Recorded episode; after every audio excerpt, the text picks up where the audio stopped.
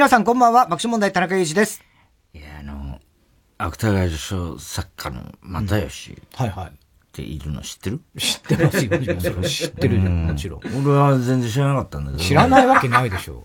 たまたま YouTube やってるね。又吉がね。で、全然、そう、YouTube やってると、全然、ななんだろうなと思って、俺も全く知らずに、こう、なんか、又吉の YouTube 見てみようかな。ま、偶然みたいに見ない偶然、偶然なんだよ。偶然見た。偶然見た。人何話してんのかなつったら、笑って人類の話してて。お又吉先生が。又吉先生が。おえ、何笑って人類の話してんの？みたいな。途中までは半信半疑なんだかよくわかんないかったんだけど、まあ俺偶然ほら、又吉の YouTube 見たくなったから見た。なんだよ、もう気にしすぎだよ。何気にしすぎってない気にしすぎも何もないよ。何も気にしてないよ、別に。何を気にしていや、いいよ、別に。誰の YouTube 気にするわけないじゃん。何も。何気にする？話してたってそこで見つけたって。ビンゴみたいな感じじゃないんだ。じゃないね。た、たまたま、ふと又吉 YouTube って頭に浮かんだの。それで。あんまたまたま浮かばない、たまたま浮かんだの。あ、これちょっと見てみようかなと思って。で、見てる。なんかいろいろやってる中で、あの、なんか、見始めたら、最近又吉さん何、あの、最近読んだ本の中で何が面白かったですか？みたいな話をしてて。あの、爆笑問題の太田さんが出した、笑って人類っていうのが、これがとっても面白くてっていう話をしてて、嬉しいじゃん。あ、そんな出したんだみたいな感じで、まあ俺は。ええみたいな。お前だから出した。俺は又吉が、どんな本読んでんのかなと思って気になっただけなのね、ただ。ね、そんな知ってて見たわけじゃなくて。いや、そうだろうけど。ね。で、あの、そしたら笑って人類の絶賛。あら。それがさ、もうすごい、すごくて、なんかさ、もう、あの、要するに太田さんね、いろいろ冗談半分で、直木賞欲しいとかね、なんか言ってるけど、もうこの作品はね、もう分量から言ってもね、まずその、ね、この量の熱量にすごく感動したと。まず手に取った時に。で、太田さんよくね、そうやってね、あのー冗談で賞をくれとかなんとか言ってるけれども、あの、そもそもね、もうこの文、この作品っていうのはね、あの、賞に向かってるわけじゃないと。つまり、だったらこんなにね、あのもっとやり方とかいろいろ、そのまずいやらしさなくて、賞なんかも関係なく、っていうか、賞なんてものをもう超えたものであると。最高。だから直木賞なんてものは、あの別に、なんつうの、取る取らないとかも関係なく、もちろんそのね、レベルは達してるけど、そういうことを、もう、直木賞というものを超えた作品で人類に向かって、あの、書いてるから、文学界に向かって書いてるわけじゃないから、この人はね。だから、一切、まあ冗談でね、直木賞欲しいとか言ってるけど、あの、そういうことは、まあ、書いてる時にはね、全く太田さん頭なかったんでしょうねって言って、いろいろなそのディティール、ね、あの、これはこういうふうに面白い。とにかく芸人太田光としての、あれが、こう、垣間見れたと。言って、言って、それさ、あの、こう、あの、見ててさ、ほいで、まあ、その通りだなと思って。本当その通りだよ又吉と思って。もう、あれはもう絶対見るべき、あの YouTube。あれ見なきゃバカだよ。あれ見ないやつバカだよ。すごいよ、又吉の YouTube。あ、そう。うん。いや、見るわ、それは。すっごいんだよ、完成度が。完成度がね。YouTube としてのね。だから、YouTube、俺がどうこうじゃないよ。俺の作品がどうこうじゃなくて、又吉の YouTube がすごいから、絶対見るべきだと思う。いやいや、絶対それもう、別の回でもいいってことだよね。大田さんの本の話別の回はたまたま見てないんだけど、でも、そのね、又吉の、今たまたま最近のやつを、ふとね、あの、見たくなって見たの。そしたらたまたま俺のことを言ってて、ね、それがもう本当にすごい、あの、もう全部おっしゃる通りみたいな感じなの。まあ俺、書いた俺から言うとね、本当によく全部見抜かれたみたいな感じなの。はいはいはい。で、ま、又吉の言ってることは、まさに、あの、なんつうの、あの作品の解説として、うん、もう、本当に100%そうだし、うん、もう、あのー、なんていうのかな、感動した。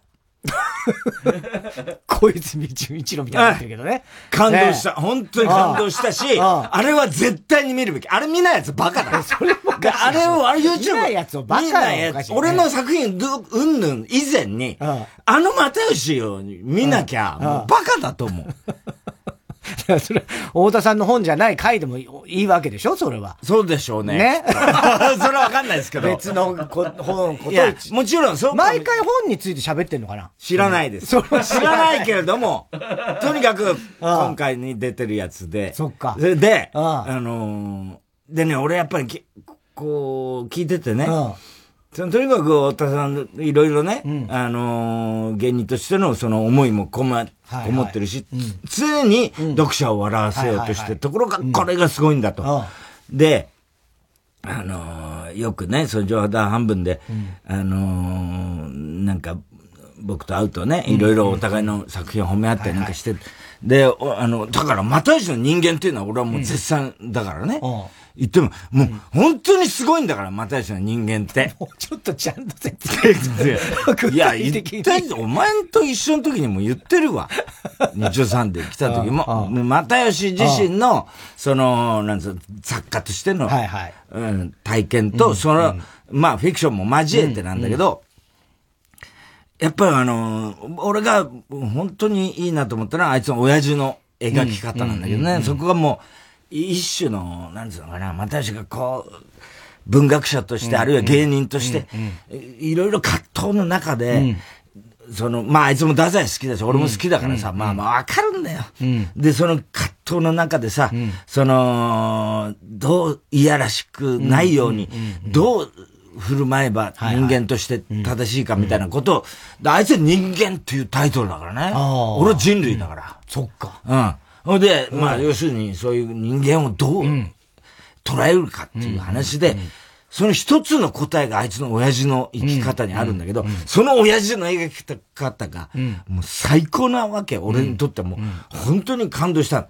ね。だから、そういう意味では、俺はもう、まあ、大将、今後も次の作品も素晴らしいっていう、思ってるし、まあまあ。ね。ね、次、次回作もね。ね、そりゃそうだ、ね、もう絶対に、うん、あの、どんな作品でも褒めることは、俺は決めてるし、決めてるんだし。わかるけど気持ち。ね。で、それで又吉が永遠、こう喋ってるわけよ。20分ぐらいにわたって。いやー、すごい和芸だと思って、和芸っていうかね、芸、あれ芸ですよ、一つの文芸評論というね。だからね、俺の作品うんぬんじゃなく、まずあれを全員見るべし。うん、見るべしっていうか、見るべき。明日のそのためのそのうちみたいになってるけど。で、俺ら、その文脈の中で、又吉が言ってる中で、すごくあの、あいつは言葉にしないけれども、この笑って人類ってものが、もし文学界でね、評価されなかったら、あるいはその文学界で何の賞ももらえなかったら、もう文学界はクソですって言ってるように感じたね。あの、それは本当にあいつは言葉にはしてないよ。してない言葉にはしてないけれども。お前が勝手にそう思ったってだけでしょ？いや、勝手にっていうか、俺はわかるから、又吉の気持ちが。だから言いたいだろうなと思ってるけども、俺言わ、それあえて言わない。あいつはね、それ上品だ、上品っていうか品があるから言わないけれども、俺は、あの、全然、その、又吉の言う通りなんで、直木賞なんか全然、意識はしてないけども、ただ、又吉の、あの、話を聞いてると、これに直木賞あげるべきだって、言ってるね、あいつは。言って言ったら思う。だろうな。そういう心の声が。又吉の言葉にはしてないよ。でも、これ直木賞でしょああ、てか、お前の心の声いやいやいや、違う違う違う。俺じゃないんだよ。俺じゃなくて、又吉がそう思ってることが、ひしひしと。伝わると。いいんだよ、又吉。俺はね、いいんだよ。そんな風に言わなくていいよ。俺はそんなこと気にしてないからって思うけど、又吉は、取ってほしいし、これを取らせなかった文学界は、もうク嘘でしかないって思ってると思う。で、そういう言言いたいんだって。その言葉の裏にね、それを感じた、俺は。なんでそれ？じゃないよなんでそれじゃないよ俺もついに読み終わりましたから。笑って人類。笑って人類。全部、はい、もう、完全に最後まで読みました。ああ、どうだった？素晴らしいです。確かに全人類に向けて言っているというのは、同じです、又吉さんと。そうだよね。だから別に、はい、文学界に向けてないんですよ。そういうことではないです。もっとあの、大衆ですよ。タイタン君が言う大衆。はいはい、そうですね。タイタン君も最近笑って人類の話題言ってないみたいだけど、もう一回、お前はさ、いや、いいんだよ、いいんだよ、言う必要はないし、俺はそんな賞とかね、全然気にしてないけど、ただ、又吉は、これは直木賞をあげるべきだよって、思ってるんじゃない？それが見えちゃうんだな。芥川賞作家が、そう思ってるってことが。見えちゃう。俺はか、伝わっちゃうのよ。うん、そうなんだ。だ、俺はいいよ、それを出すなよ。出すなよ じゃねえよ、表情出てんのよ。えー、そうなのかな、うん、うん、いや、でもね、もう、ここ20年とか30年ぐらいの世界の、あるいは我々日本の人が経験したこととか、人類が置かれたこと、全部が入ってるじゃない。そう？ね？あ、そうだった。そう、全部入ってますよ。本当に。本当いや、911もあれば、3.11もあれば、えー、まあコロナはね、の前だ、コロナはさすがないんだけれども、でも結果として、鎖国だなんだってね、あの、ロシア、ウクライナみたいなことまで、うん、そしてなんと今度、広島サミットがもう、もうじき今月です。そうです、行われる。この、今のこの時期に読むのはもう本当に一番合ってますよね。うん、うん、全部入ってた。うん、俺が思う、この、日本とか世界が取り巻いた問題とか、ね、あとその、やっぱりなんつってこの SNS とか AI。この進歩ですよ。はい。こういったものが人類がこうね、うん、直面している。今こう直面していて、うん、今後どうなっていくかまでもちょっとほら、そうですね。暗示しているというか。ね、だからもう、あのー、まあ、カート・ボネガットも入ってるし、ね、えー、星新一も入ってる。うん、まあ、俺にはこれぐらいしか言えないけど。ちょっと、いや、そうじゃなくて、君の感想、いや、感動しました。感動しました。はい。あの、一番最後の、まあもちろんストーリーは言わないですけども、大きな事実が発覚するところももちろん物語としてすごく面白かったのと、えー、その次の章かな？それが発覚した次の章の、えっ、と、まあ、子供たちがいっぱいこう、集まってくるところがありますよね。砂漠の中でね。うんうん、そこのショーとか最高ですね。あ、そう、あそこよかったろあそこはいい。いいよ。あそこいいよ。本当に。あそこはいいね。いいね。うん。で、まあもちろん最後もいいんですけども、もねうん、あのー、特にね、あの、この、まあ毎週言ってますけど、その、翼と翔という兄弟がいるんですけど、毎週言ってますね。確かに。ね？確かにそこから一歩も動かないなって感じはしてました。いや、そこが、その前までもいろいろと思わせるとこあったんだけど、最終的なところですよ。うん、そこのストーリーとかね。うんうん、ね？いろんなところのストーリー、この人たちの物語とか。縦の糸はあなたみたいなそうそうそうそう。縦の線がこうずっとあって、最後にそれがこう重なっていくんですけども、その、あの、そこのストーリーもとってもいい展開だったですね。うんうん、最後泣かせんだよね。ああ、そうでしたか？アンドロイドが。おおそうでしたか？いいです、いいシーンでした。よかった？あれいいシーン。おお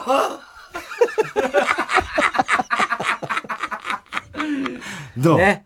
いやだからほんとね、うん、あとやっぱりその、まあ、又吉も言ってたかな？誰か言ってたけど、とにかくもう、笑いにね。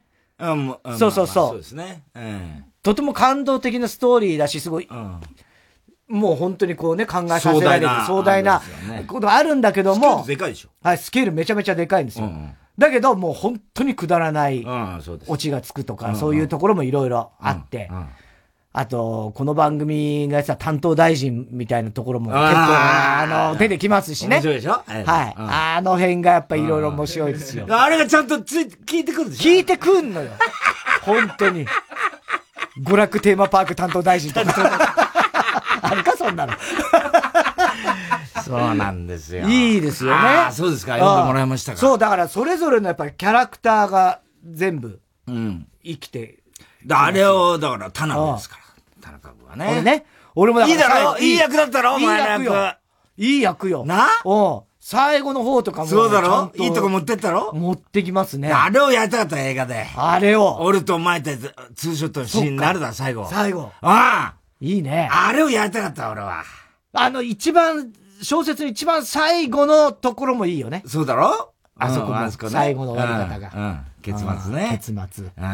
いいですよ。これはだから本当に、見る、読むべきね。読む。だから、そうだ、と、まあ、それ俺の口からは言えない。ただ、又吉の、じゃお前も YouTube やれば。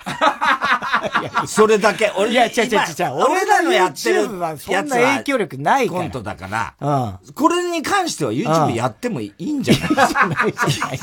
いやいや、又吉が踊りながら。又吉がね、それは大阪の小説が、これは、とにかく絶対賞をあげるべきって言ってますからね。言ってはねえだろ、だから。言ってはないけども、言ってるようなもんですよ、あれは。まあだね。それはそうは思わないよ。俺辞退しますから、ずるくないずるいです。ずるくないです。ずるいとかないですかずるいよね、そう。だから本当にこう、ね、今我々が毎日感じている不安とか、いろいろあるじゃないですか。うん大変な。いや、もう本当窮屈だね。ね。生きづらい世の中ですよ。そういうのをちょっとこうね。まあまあ、そこ、いや、そこまでじゃないですけど、別に、別にそこまではないですよ。何ですか？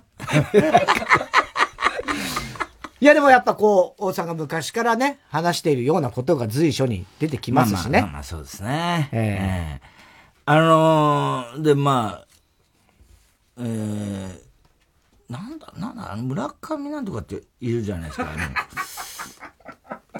ヤクルトの村上とか。あ、村上様。村上様、ね。文学界でなんかいるでしょ村上様って。村上様？神様のように崇め立てられてる人いるじゃないですか。まあ、いますけどね。ね。うん。あの、俺の読者ヒカリストっつうんだけど。いや、ヒカリストは全然聞いたことないですけどね。ハルキストはめちゃめちゃ聞きますけどね。で、街とその不確かな壁、うん、僕も読んだんですけど、はい、あのー村上、僕は村春吉そうですからね、言ってみりゃ。うんうん、だからもう、1972年のピンボールだっけ風の、年か69年だっけ、はい、なんか、えー、ちょ、69年はお前村上龍の方だわ。あ、そうだっけ ?72 だっけ、うん、そっか。で、あの、風の歌を聴けからね、ずっと読んでんですよ。本当リアルタイム。大学の頃ね、よく読んでね。で、もう大好きですから、村上春樹。で、あの、読んできて、まあ、今回も、まあ、読んだんですけど、あの、あれだね、本当に、今までほら散々茶化してきたじゃん。俺、村上春樹のことを。うんうん、ね、うん、なんかあんなサンドイッチばっか食ってさ、うんうん、バドワイザー飲んでるやついるかよみたいなさ。よく言ってましたね。気取ってんだ、この野郎みたいなさ、豚なくせしやがってみたいなさ。最悪だよ、そんなこと言ってたけど。じゃないですでも、もうそれも一つの、なんつうの、俺の中でのもうなんか、村上春樹に対する、うん、まあこれはもう不損ですよ。俺からとってみりゃ、その村上春樹さんなんていう人は、もう雲の上の人ですからね。はいはい。で、ましてやね、俺はもう全部、ほぼ全作品を読んでますけど、うん、あのー、村上春樹なんていう天井人ですから、うん、そういう意味じゃもう、俺は別にそんなことはね、うん、あの、びくともしないだろうと思って言ってるわけですよ。それはね。で、当然まあ、要するに読者の一人一、もう本当に平民としてね、言ってるわけですけれども、で、今回読んでてもさすがにここまで茶化してきて、来ると、うん、もうそういうことが嬉しいのね。なんか、もうさ、相変わらずの春木節なんですよ。で、っていうのは今回の作品って、あの、割と初期に、一回書きかけて、うん、あの、ちょっともう、これでか、途中でやめてて、ずっと、なんつうの、うん。喉に引っかかった小骨の、魚の小骨のようにっていうものだったらしくて。だから、若いんですよ、すごく。テーマがね、はい、テーマ若くて、で、あ、そうかって。で、かつてあの、世界の終わりとハードボイルドワンダーランドっていうのがあったんですけど、そのくらいの時期に、実は一回置いといた作品らしくて、だから、あ、だからかもしれないけど、あの、す青春なんですよ。で、本当に、そういう意味では、もう、あ、村上春樹だなって感じするわけ。で、もうだからそういう意味で言うと、そういう料理作るシーンとか出てくると、よー待ってましたみたいなさ、パスタ作れ早くパスタをパスタを作れみたいなさ、もう、イエーみたいな。途中マフィンとか食っちゃうと、イエー出た出たみたいな。もう嬉しくなっちゃうの。逆に。はい。ね。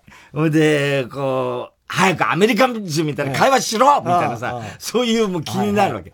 でも、本当にもう、意味ありげーみたいな感じなの。思わせぶりみたいな。それが逆にもうさ、待ってるみたいなさ、全編そういう感じで。でもやっぱりね、思ったのは、もうあの人ももう、あの頃若かったけどね、俺ら大学生の頃はもう若手の騎手として、群像かなんかの新人賞かなんか取った時から、羊を巡る冒険とかも新しいなと思ったし、でも俺は同時にアービングとかね、サリンジャーとか、ボネガットなんかの影響もそこで見てたから、で、まあそういう小説の一つの、うん、なんつうの？うん、まあ、日本人でこういうことを書く人は出てきたんだっていうこと。で、片や村上龍さんっていわゆる現実に起きている部分と、すごく密接にね、はいだから、村上春樹さんとファンタジーに,、に近いんですよね、当時からね。羊男っていうのが出てきて、謎の行動したりとかそういうのがあるんだけど、でもさ、ここまで来るとさ、本当にこの人は、ああ、真摯に、俺逆に、これは別に茶化しても何でもなく、本当に重要な、あの、テーマについて、あの頃からブレずに、考え続けて、今、もう、こっぱずかしくて、このテーマ、まだやるっていうぐらいのことで、なんつうのかな、なんて言ったらいいんだろうね。いい意味でさ、成熟しちゃうみたいなことってあると思うの、作家って。でも、まあ、その初期に考えた作品の、もう一回っていうこともあるだろうけど、本当に無垢な、あのーこっから動いてない。で、答えが出る問題じゃないから、村上さんの、あの言ってることっていうのはね。だから、一生多分答え出ないんだと思うんだけど、だったら普通ね、もう、あのなんつうのかな、もうちょっと別のこと言ってもいいぐらいの感じだけど、例えば、なんだろうね。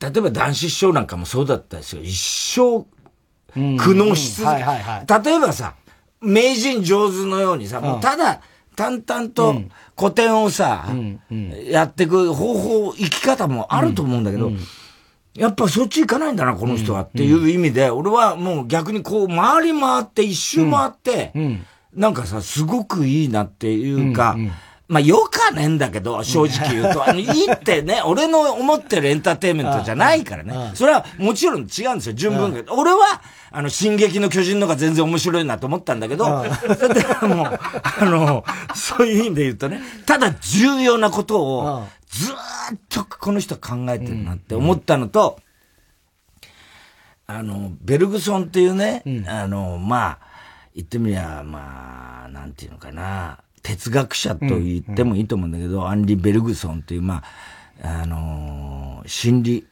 学者というかね、うんうん、なんと、ああ呼べばいいそういう人がいるんですよ。うん。うん、この人の本は難しくて。うん、でフロイトっていうのはわかるでしょ、うん、フロイト・ユングって、まあ、精神分析の、まあ、基礎ですよね、今でいう潜在意識だとかなんと。で、その同じ時代に、アンリ・ベルグソン、アンリ・ベルグソンでいいんだっけな？ベルグソンっていう人がいるんですよ。で、俺はね、この人のことをずっと思いながらその村上春樹を読んだんです。で、っていうのはね、やっぱりね、あの、パッと浮かぶんですよね。そのベルグソンの言ってたことって。で、ベルグソンの言ってたことって言っても、俺挫折してんですよ、ベルグソンの本はね。うんうん、で、言ってみりゃその物質と記憶っていうベルグソンの、まあ、名著と言われている本があるんですけど、俺結構その、難解であったり、難しい本でも、例えばニーチェのサラトゥストラ書く語りととか、善悪の悲願とかって、割とわかんないままでもいいから、あの読まずにはいらんないっていうか、若い頃ですよ。だけど、さすがに難しすぎちゃって、その物質と、記憶っていうね、本は、ちょっと挫折したの。3分の1ぐらい読んで、全然わかんないと思って。挫折したんですけど、小林秀夫って俺がよく言う。この人がね、あの、講演をしてるんですよ。で、それがずっと音声で残ってて、俺はしょっちゅうそれ聞いてるんですよ。小林秀夫さんっていう人の。小林秀夫さんの本っていうのもすごく難しくて、なかなか本で読むのは難しいんだけど、あの人の声と言葉で聞くと、スッと入ってくるんですよ。だから俺はいつもポッド、iPod、iPod 製造中止になっちゃってさ、俺も困っちゃってんだけど、ねうん、勝手にやんないでくれる、そういうのって思うんだけど。で、まあ、それでしょっちゅう聞いてるんですけど、で、小林秀夫さんが、うんと尊敬してるのが、その、ベルグソンっていう人と、元織宣長って日本のね、国学者ですけども。で、その人の話よくするんですよ。で、肉体と精神の話っていうのがあって、で、これはもう、小林秀夫が、あの、学生たちだと思うんだけど、当時昭和30年代か40年代の講演がずっと音声残ってるね。うん、で、講演会の様子なんですよ。で、学生たちも、あの、えー、先生にとって、えー、肉体と精神というものについての考察なんですが、えー、私は、って、俺昔の、昔のね。うん。はいはいはい。ああいう質問したよ。で、小林秀夫っていう人は落語が大好きで、うん古今天新章が大好きだった人。だから口調が新章の、えー、それはですね、っていう口調なのね。それで、よーく聞くの。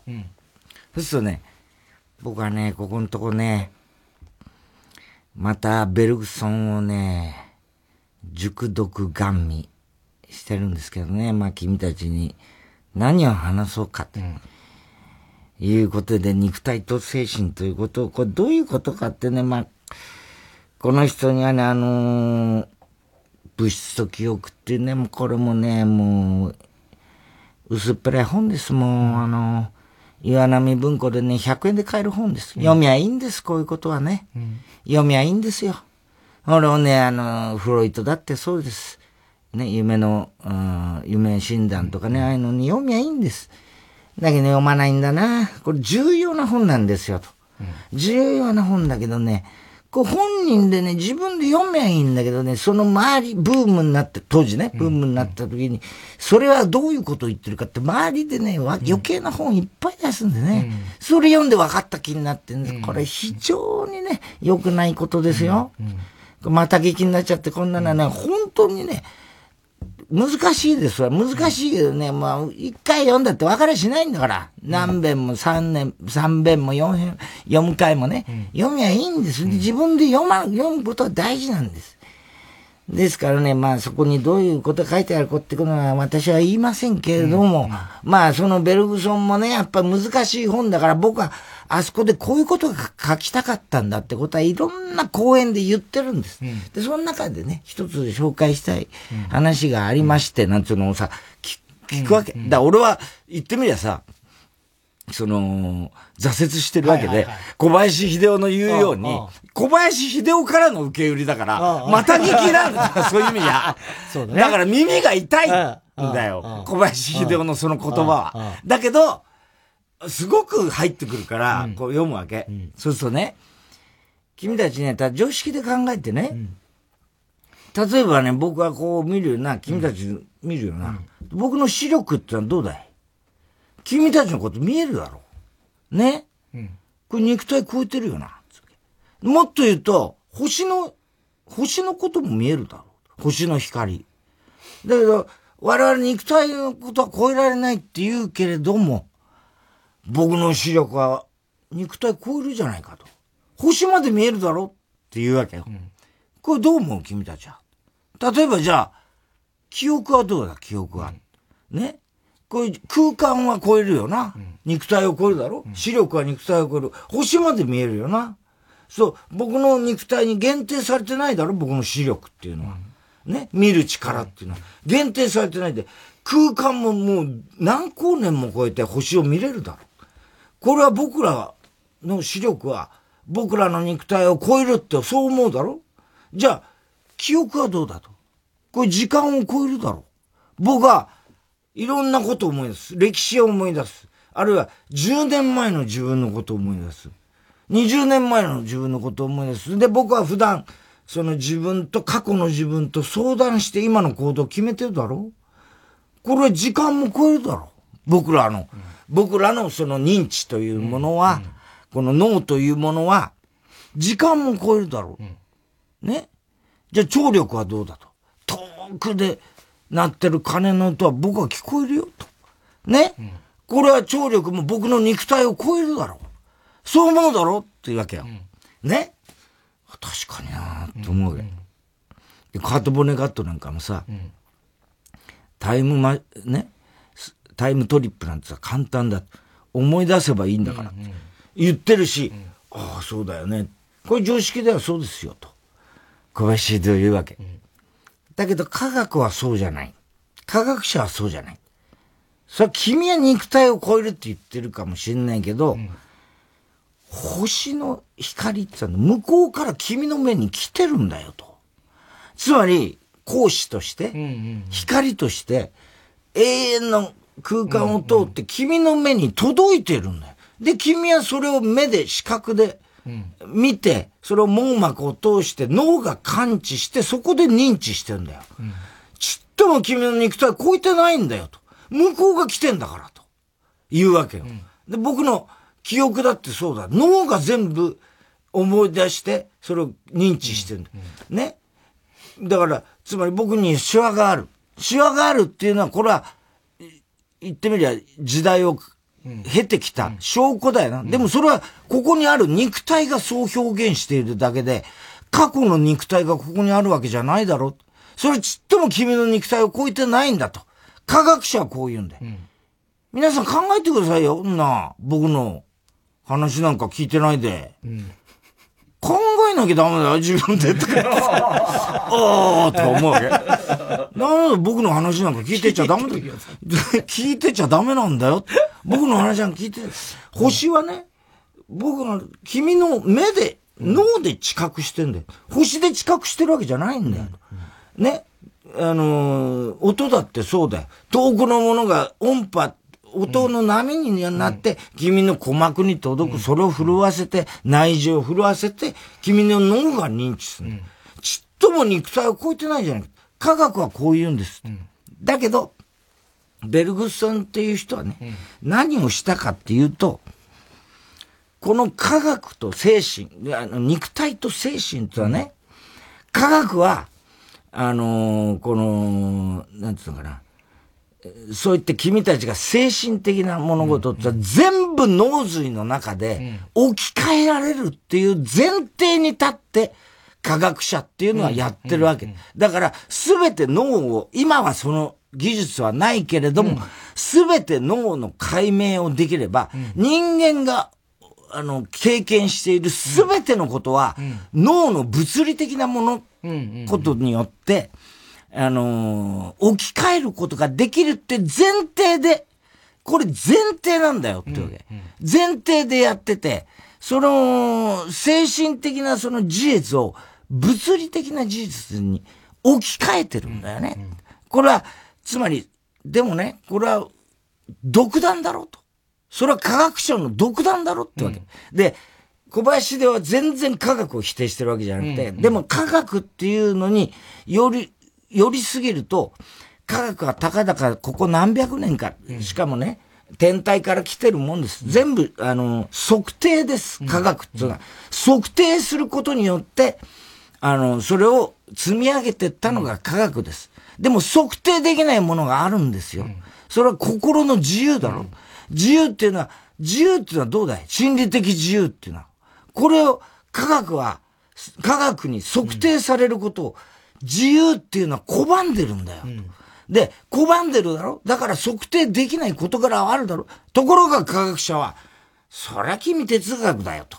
うん、僕らの仕事はそこにはないってわけだよ。うんうん、で、全部今、まだできないけれども、いずれできるっていう前提で進んでるんだから、これはいずれ物理的な事象にね、その精神的な事象とか、そういう事実、あの精神的事実、だつまり肉体的な事象に置き換えられるっていう前提、独断によってそれをやってる。だけど科学者ってさ、その置き換えたことを忘れるんだってわけ。で、ベルグソンっていう人は何をしたかっていうと、そこの問題を科学的に証明した人なんだって。で、つまりそこにはね、僕は、それはね、君たち読みなさいと。僕が説明したってしょうがないんだから読みなさいと。これ重要な発見なんだと。これをね、世間は忘れるんだと。こんな残念な、こんなね、とんでもないことはないんだ。で、ベルグソンっていう人は言語の分野にずっと絞ってって、うん、失語症っていうものの実験を科学的にしていって、どう考えてもその肉体とその脳と精神が、要するに、あの、並行していないってことを証明した人なんだよ。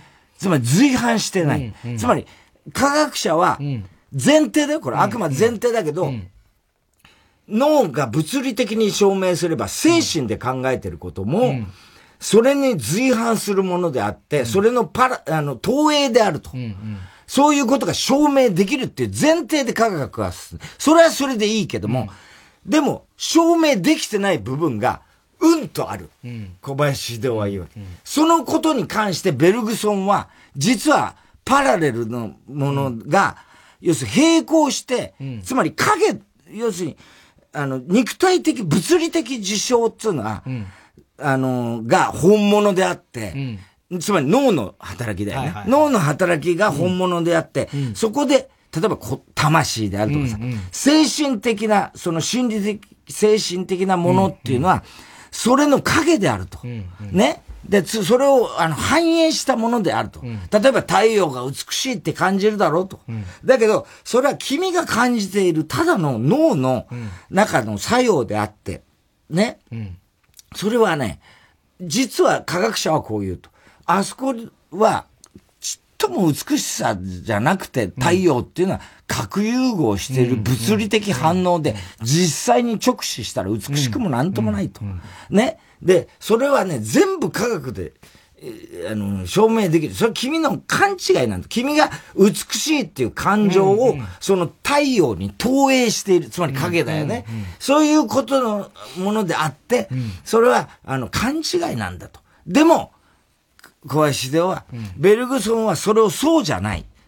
つまり、全く同じ精神と、その脳のね、関係ね。脳髄での働きと精神ってものが、あの、科学者は平行に、同じものの投影であるって言ってんだけど、そうじゃないってことを、ベルグソンが証明したんだ。これ重要なことなんだけど、これをみんな忘れている。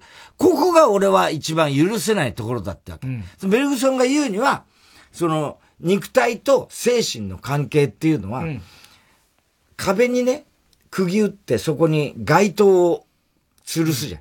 うん、かけるじゃない。要するに、絵文かけじゃないけど、壁に釘打って街灯を、そのような関係で、確かに関係性はあると。釘によって。釘によって関係性はあるけど、壁と街灯とは、全く同一の影ではないだろうってわけ。ね。そのことをベルグソンは証明したんだよ。それを君たちはね、もっと自分で考えなきゃいけないと。っていうことを言っていて、うん、俺はそれを村上春樹さんのね、うん、あのー、作品を読んでる時に、すごくそのことを思い出してたの。で、うん、それってさ、よくよく考えてみたら、村上さんはさ、コロナ禍であの作品を書いたらしいんだけど、コロナの時のさ、コロナ、今もまだ別にね、完全に終わったわけじゃない。で、いろ、いろいろまた揉めてますよ。ね。で、あの時の対応はどうだったんだとかなんだ。でも終わってみる、まあ終わりつつあるとは俺は思ってるけれども、それってさ、当時じゃあ、渦中だった頃どうだったかっつうとさ、うん、我々、世界中がそうでしたよね。うん、科学的エビデンスはどうなんだ、うん、エビデンス、エビデンス。これ、測定なんですよ。測定。だから、つまりそこに何の人間の感情も入ってない。だけど、そのことが、精神にどう及ぼすか。つまり、肉体的にはね、うん、ウイルスが入り込んで、うんうんうん、その肉体的に伝播していくっていうのは、まあ、これはもう測定で、もう事実だ、科学はね。科学は事実だけども、我々が、俺の考えよ、これ。俺が考えて、当時から思ってたのは、わからないよね。測定ができないから。その精神に、この政府の対策であるとか、この世界中のこう、混乱が、精神に何を及ぼすのかっていうのは分からないから、致し方ないんだけども、だけど、今こう聞いてみると、小林秀夫の言ってることが、本当に身に染みて分かるというか、科学っていうものがあまりにも、あの、それはもう、もちろん文明を発達させるには、これはもう一番なんですって、小林秀夫も言ってんだけど、それが、本当に投影ではないんだよってことは、自覚しておかなきゃいけなかったなっていうのは思うし、そのことを、あの、いわゆる、我々の実態と、その、我々が、の影だよね。影が、本当に、それが、こう、釘一本でさ、あの、街灯が吊るされてる街灯と壁のようにだよ。繋がってるだけで、それがパラレルで、パラレルっていうか、あの、並行して同じものではないかった場合、どうすんのっていうことなんで。で、そのことを、ベルグソンっていう人は証明してるって言うから、俺はもう一回読まなきゃいけないと思って何年も読めずにいるんだけど、実はそれが世界が見過ごしてることだとするとだよ。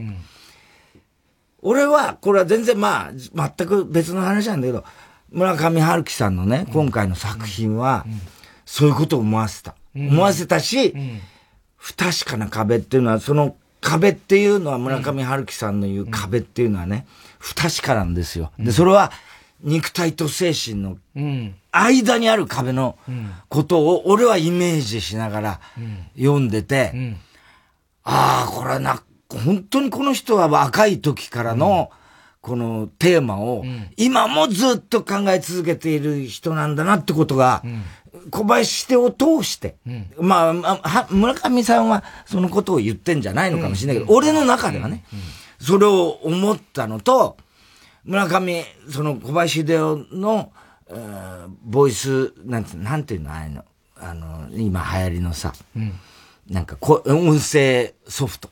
うん音声ソフト？うん、だから、公演の様子を収録したものを耳で聞けるっていうさ、ライブラリー。ライブラリー、うん、小林秀夫ライブラリーってあるわけ。俺 CD で全部持ってんだけど、それをいつも聞いてるのね。で、それ新潮社から出てんだよ。で、村上春樹も新潮社から出てんのよ。で、改めて新潮社っていい会社だなって僕は。今思いました。たという。時は経ったという感じがします、時は経ってないです。全然忘れてもないですが、でも、新潮社の仕事っていうのは、俺はやっぱり立派だなっていうふうに改めて思ったということなんですけどね。さあ、それでは、そろそろ参りましょう火曜ジャンク爆笑問題カーボーイ改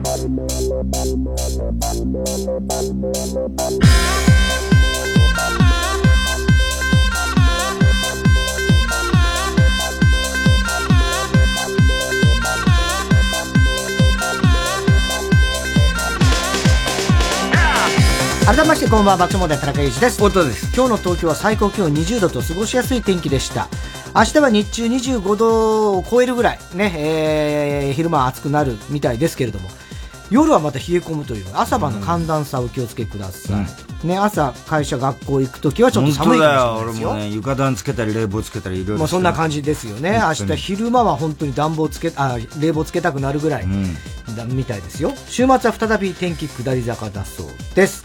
えー、今日も紹介したハガキメールの方にはオリジナルステッカー特に印象に残った1名の方には番組特製のクラファイルを差し上げます。火曜ジャン爆笑問題カーボーイ。TBS ラジオ JUNK。この時間は小学館三和シヤッターフルタイムシステム他各社の提供でお送りします。問題です。歴史上最も大きい鳥ジャイアントモアが絶滅した主な理由は1博物館展示用の剥製か2食料として大量に捕獲された。3人間が持ち込んだ病気答えはコミックス絶滅動物物語第2巻で小学館。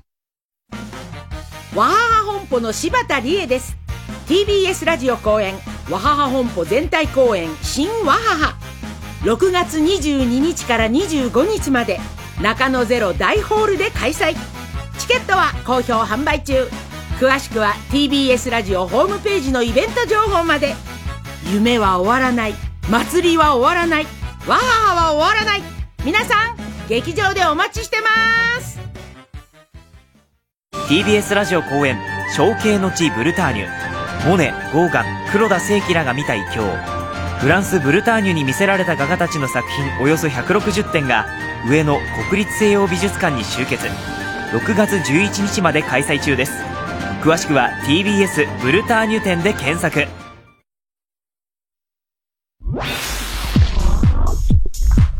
火曜ジャンク爆笑問題カーボーイオーナーさんすいません。ちょっとだけいいですか？田中さんどないしたん？いやほんとこれだけ、これだけ言おう思っても、お願いしますわ、オーナーさんも。いやもうほんまにこれだけなんです。なんやの、こんな夜中に。いやいやもうそういうことじゃないんです。はい。もうほんまお願いなんです。もう一生のお願いなんです。いやもう帰ってください、もう。いや、そんなこと言わんとな。もうお願いやから。フルタイムロッカー、入れてーなえ？え ?24 時間荷物いつでも受け取れるんです。あなたのアパート、マンションにも、フルタイムロッカーで検索山里亮太です。私が一人で喋り尽くすトークライブ、山里亮太の140全国公演開催中7月22日土曜日は地元放送局で4時間生放送の MC を務めたこともある佐賀でお話をさせていただきます。詳しくは TBS ラジオイベント情報をご覧ください。火曜じゃん。爆笑問題カーボーイさあ、それではコーナー行きましょう。まだもう一個 CM があるのかと思って。えー、今週の思っちゃった。はい、今週あった出来事を受けて皆さんが勝手に持ってしまったこと、想像してしまったことを募集しております。えー、ラジオネーム。とにかく暗い藤田。安心できなさそうだね。こいつ元気なのかな藤田。ねえ。エツシータン。チャールズ国王の戴冠式がロンドンの教会で開かれた。うん、はい。というニュースを見て思っちゃった。今日もつぶやき英語でやってきましたけどね。うん、すごいね。ね本当ドラクエの世界だね。そうだよね。うん、思わず壺なんか探してやろうかと思いました薬草見つかんじゃねえか。ねえんだよ、そんなの。でも、ああいうね。いや、ほんとそうですよ。うん、だから、あの、イギリス人がドラクエやったらどういう気持ちになるのかなって思わなかった。ああ、そう、ね、日本人だからさ、おーって楽しめるけどさ、なんだこれ別に、いつも通りじゃんみたいな感じなのかな。日本人だったら日本の城の中入っていくみたいな感じなのかな。そう、だから、ああいう感覚なのかな。そういう、うん、感じ。日光江戸村とか行ったような気分、まあ、そんな感じなのかね。えー、もしチャールズ国王が遅刻の常習犯だったら、今回の戴冠式にも、予定時刻よりも遅く会場に到着して周りの人たちから、これじゃあチャールズ国王じゃなくて、時間にチョールズ国王だな。全然うまくね。全然うまくね。陰口を叩かれていたと思う。チョールズ国王。このネタはブリテンゴッドタレントの審査員も 大爆笑間違いなしの面白さだねせやろがいっていうね。とにかく暗い。藤田した。日本語じゃねえか、バリバリ。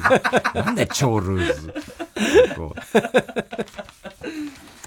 えー、ラジオネームバナザードアップショー。うん、太田さん、お、ウーパンゲームの東日本代表に選ばれた人。そうだ。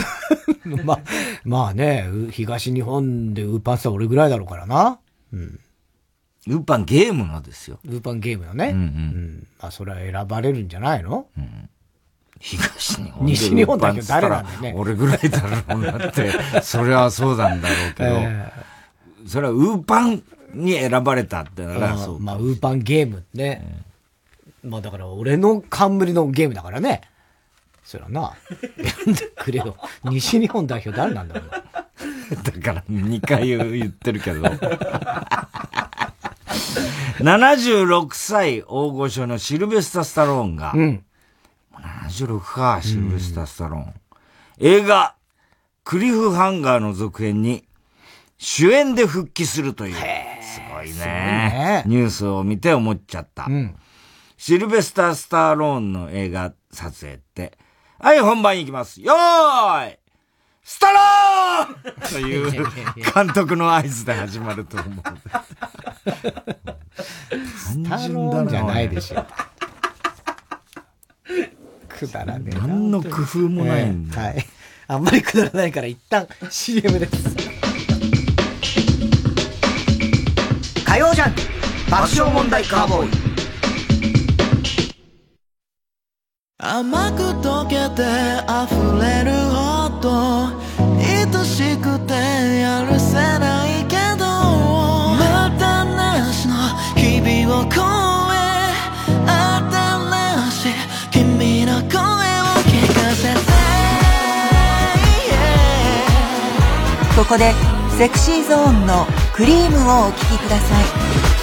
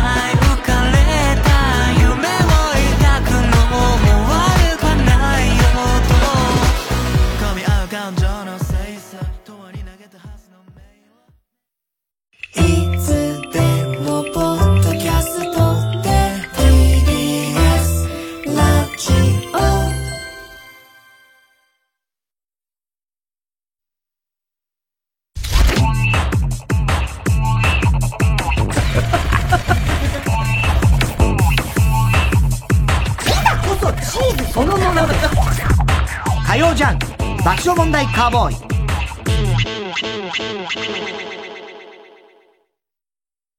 例えば、大風にも負けないシャッターを作る。そのために率直な意見を交わし合う風通しの良さがあります。三和シャッターは開発、設計、システム職など理系の学生が活躍できる職種を募集しています。三和シャッター TBS ラジオ公演ラストマンインザダーク日曜劇場「ラストマン全盲の捜査官」と暗闇のソーシャルエンターテインメント「ダイアログ・イン・ザ・ダーク」のコラボイベントが開催中です。福山雅治さん演じる南ひ美は全盲の FBI 捜査官。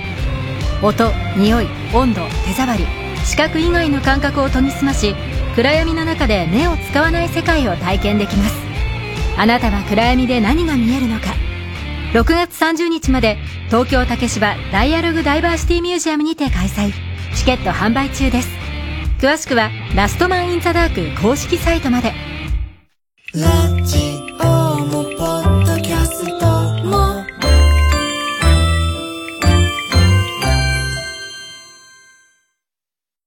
「TBS ラジオジャンク」この時間は小学館3話シャッターフルタイムシステム他各社の提供でお送りしました。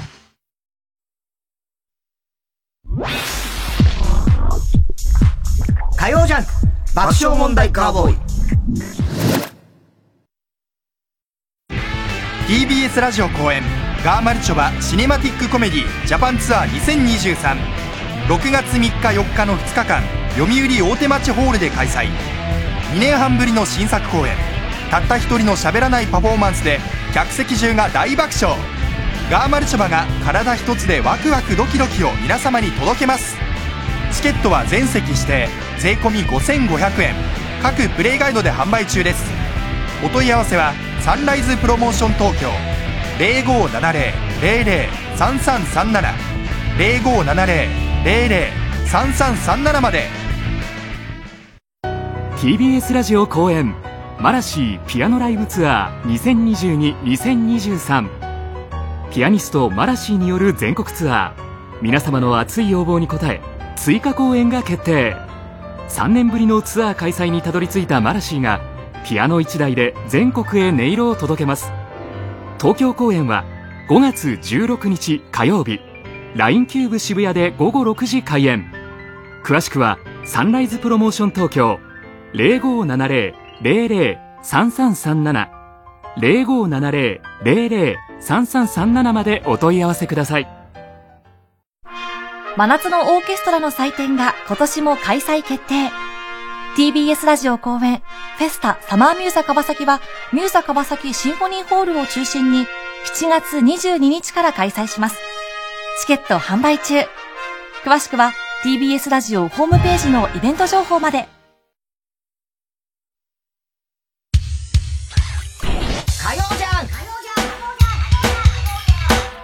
爆笑問題カーボーイ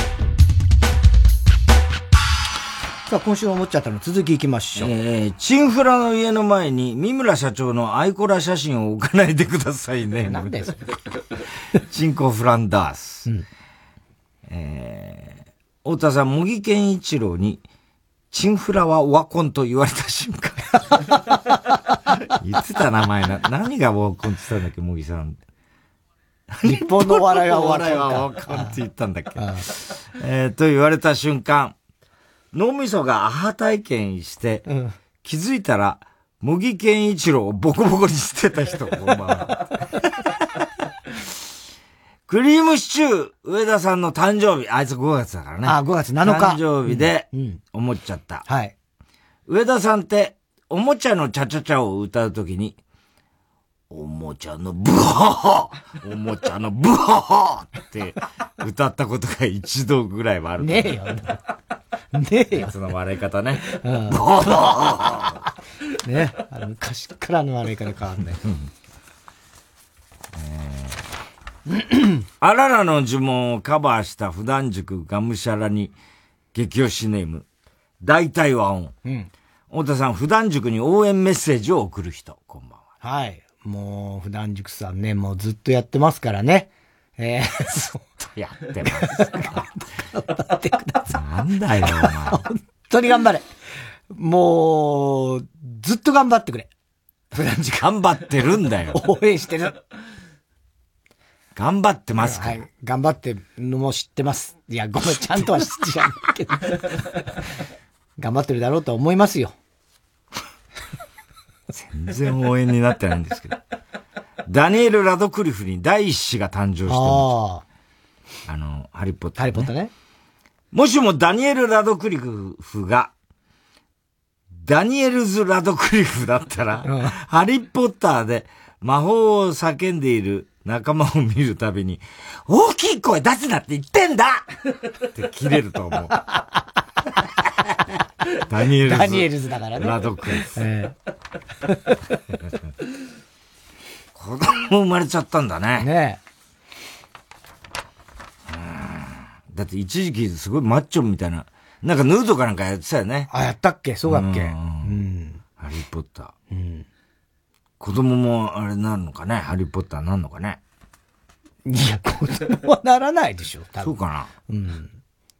いや、小からってならないですよ。ならない？いやいや、わからないけども、うん、そね、後に役者とかになって、うん、ね、親子二代にわたって、ハリーポッター演じるみたいなことね、ねないとは言えないけどね。日本野鳥の会の小栗旬辻太郎は、一緒に来てた健直子も1話にカウントしてました。どういうことだよ。鳥には見えないだろ、お前、健直子さん。えー、太田さん、ローション巻、ローション巻いたら花が咲く。全トす、マットで滑って花が散るから歌が始まる、山本ジョージのずんどこ節の作詞者、アワバンは。アワバンはじゃねえ。なんかあんのその山本ジョージがソープ好きとかないでしょ、ないでしょ、そんなの。BS でロボコップ3をやっていて思っちゃった。うん、ロボコップって口元だけは剥き出しなので、正体が三河健一だったらすぐにバレてしまう と思う。で、三河健一。三河健一さんではないからね。で、仮面ライダーマンもそうだね。ライダーマンね。うん、仮面ライダーもライダーマンで出てきたね、途中にね。えー、ラジオネームストレンジラブ。ダーツの旅に爆笑問題が出ていて思っちゃった。ああもしダーツの旅に金田一耕介が出たら、村人を見つけたとき、第一安墓村人発見と言うと思う。八つ墓村人じゃねえんだよ。違う場所なんだね。ね 別に。所さんがどうにか、ね、第一安墓村、えー、人発見。ね、行くかわかんないんだから、ダーツは。第一被害者ね、第一発見者みたいなことだよね。ねどっちかどっちかっていうとね。第一ね。第一被害者。第一発見者。みたいなことだよね。あれだ、犬神家は誰か第一発見者っけ？ええー、一番最初ってあの、例の足が、池が出てるやつ。あれだっけ？いや、わかんないな誰が発見したか全然覚えてない。ラジオネーム、バナザーとアップショー。うん。太田さん、右投げ、左こきの人、こんばんは。右投げ、左こき。えー、名古屋の河村隆市長、市長を見て思っちゃった。うん、もし、爆笑問題の太田さんが河村隆市長を表敬訪問することになったら、うん、太田さんの本、笑って人類を手渡しして、あえて噛ませようとすると思う。そして、分厚くて噛めないと言ってるのに、それでも無理やり噛ませようとして、炎上すると思うな。やりそう、いかにも。やりそうね。市長噛んで、ほら、早く噛んで。やりそう。やりそう、ね。絶対やりたい。やりたい、むしろ。やりたいね。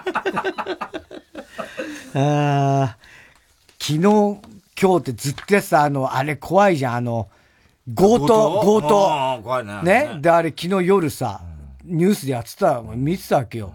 で、強盗がさ、バーって言って、わ、すごいね、これが堂々とやって、覆面ね。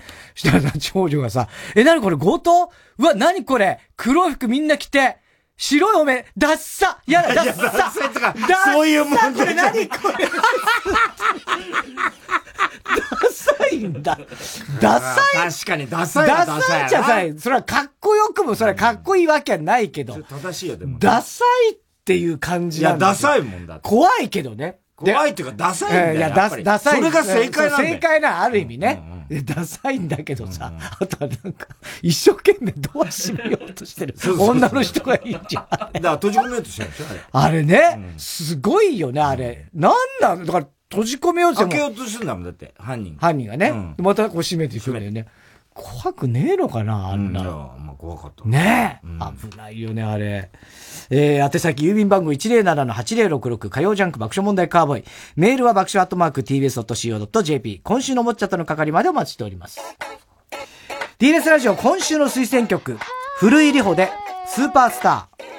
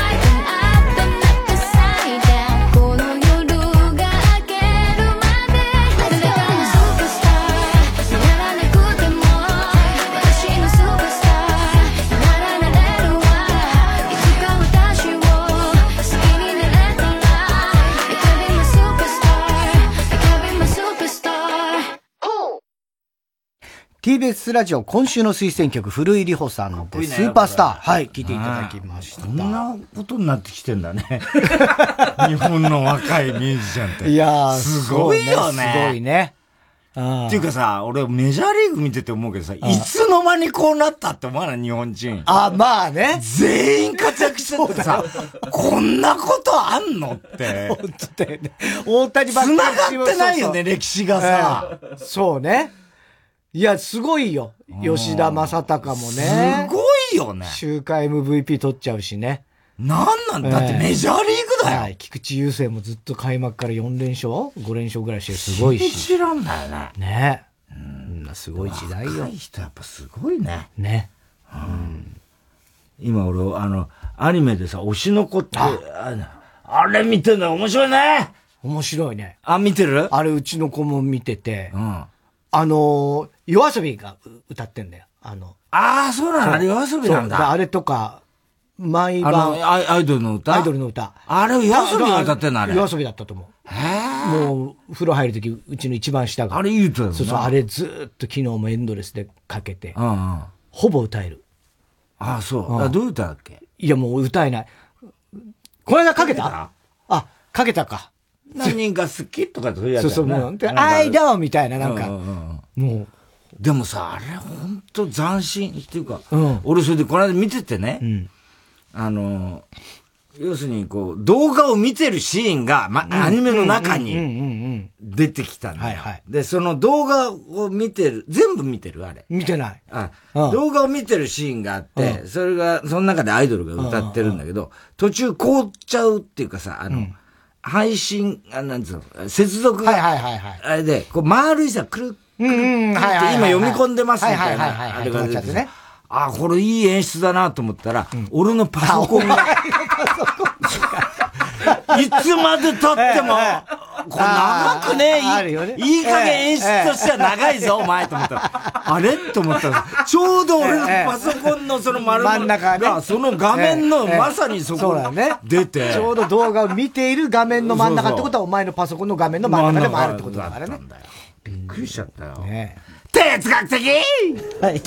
えー、小田さんが流行らせようとしているギャグ、哲学的。このギャグをもっと使う機会を増やすために皆さんからも自分の哲学を募集しております。ラジオネーム、笑福亭グルーチョ。公衆電話ほど全然使わないのに、なくなっては欲しくないものはない。うん。哲学的？そうだね。もう使わないもんな公衆電話。でも、ちょっとなくなるってなったらやっぱ寂しいし、ちょっと困るんじゃないいやかっていう気、も。だから絶対に全くなくなることはないはずなんですよ。あの、災害時とか。そうだよね。そういうこともあるし、学校とかも多分ね。俺なんか多分すげえ困ると思う。そうですね。携帯持ってない人も当然いるわけですからね。うん。ただ、大田さん。かといってあったとしても。ねどこに電話番号誰一人？誰一人一人わかんないでしょあれだもんね。うん。そうだね。うん。どうするんだ？えー、ラジオネーム、広田つの。うん。年齢を知った時に一番びっくりする人、一番びっくりする人物は、小学校の校長先生である。哲学的これは広田がそうなんだろうな。ああ。校長がもう年下だったりさ。そうだね。そういうこともあるか。俺らなんかもうだって、俺らはもうまさに校長先生世代だったり、もちろん年下の校長もいるでしょうね。ほぼ年下だろうな、小学校の校長なんですねえ。当時いくつかなんてあんまり気にもしてなかったけどね。いや、今、今。今現在？うん。うん。そうね。俺の同級生が、俺の母校の中学校の校長やった。引退するぐらいの感じだよ。そうだね。でも校長先生ってなんか70近い人も結構いる気、うん、感じがするけどね。ラジオネーム、富岡製紙ぶっかけ校長。うん、子供の頃、電柱と壁のせ狭い隙間を自転車に乗って猛スピードですり抜けられた時、自分は何者にでもなれるように感じた。哲学的確かに。うん、そんな自転車で通れる？ああ、通れるよ。やったよ。あ、そう。やったやったよくやった。へえ。すんごい狭いとこ。うん。いや、俺は、なんか電柱は、な、俺のイメージではちょっと自転車が通れる 広さはなかったような気がするんだよね。いや、だから、ちょっと離れてる電柱とかあったあったんだ、そういうのもね。うん。壁ギリギリはよくやったけどね、自転車でね。うん。それでスターウォーズだ、つって思ってやってたけどね。いや、スター・ウォーズだとかそういうんじゃないんだよね。うん、それより前だし、全然。うん、中学だからね、スター・ウォーズはね。小学校の頃はないからね、俺ら。えー、ラジオネーム、セミが鳴いとるんや。セミが鳴いとるんや。脳は普段ほんの一部しか使われてないということが、うん、妻からちょっと話があるんだけど、と言われた時の 頭の回転を思い出すと納得せざるを得ない。哲学的そうね。ねえ。何にも頭回んなくなるもんね。ねちょっと話があるんだけどね。なんだろうなんだろう。一番怖いよね。ねえ。えー、ラジオネーム、りんちゃん。うん。オランダですね。うん。ゲームをしながら体ごと傾ける。ゲームをしながら体ごと傾ける人は、ゲームは上手ではないが、人間付き合いはうまい。哲学的あ、そう。まさに俺そうだよ。まさに俺。うん。型、あの、そうだよね。ね、車のゲームとかやっても全部こう。うざいよね。なっちゃうんだよね。で、一番下の娘がもうスイッチでよくやってんだけど、なんかいろいろ。もう同じ。もう全部動動いちゃう。体ごと。ああ、そう。うん。まあまあ、そうだ、普通。そうなのかね。多いのだろうけどね。ゲームがそんなにこう確かに、熟練してる人。とか。ああやつあいつ。うん。うん。すげえゲームがもう、上手い人はもうあんまいないと思うけどね。でも逆に不自然な気がするけどね。体傾けないっていうのは。ああ、そっか。うん。なんか逆になんか、鈍いんじゃないかっていう気がしちゃうけどね。ああ、そう？もう俺からしたら、俺は動いちゃう方だから、すげえ器用、うまいって思っちゃうけどね。体動かさずにここだけで、手だけで。お前よりはうまい。うん、っていうか、お前下手だから。いや、俺はもうゲームは全然。だから体動かしてもうまい人はうまい。うんああ。お前は下手だ。うん、下手だ。えー、ラジオネーム、極東ベイクライト。うん、キングだっけ？極東ベイクライト。はい、キングね。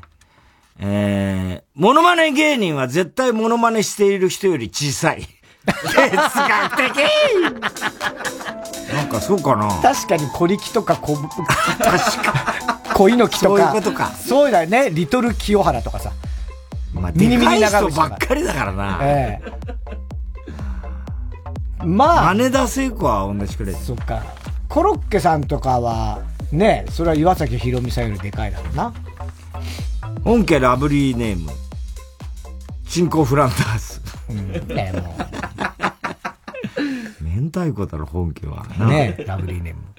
ね個性派俳優はバラエティ番組に出た時に、真顔でボケてくるのから、真顔でボケてくるから厄介。哲学的確かに。中尾さんとかそんな感じ。江森徹さんとか、ああ。個性派俳優。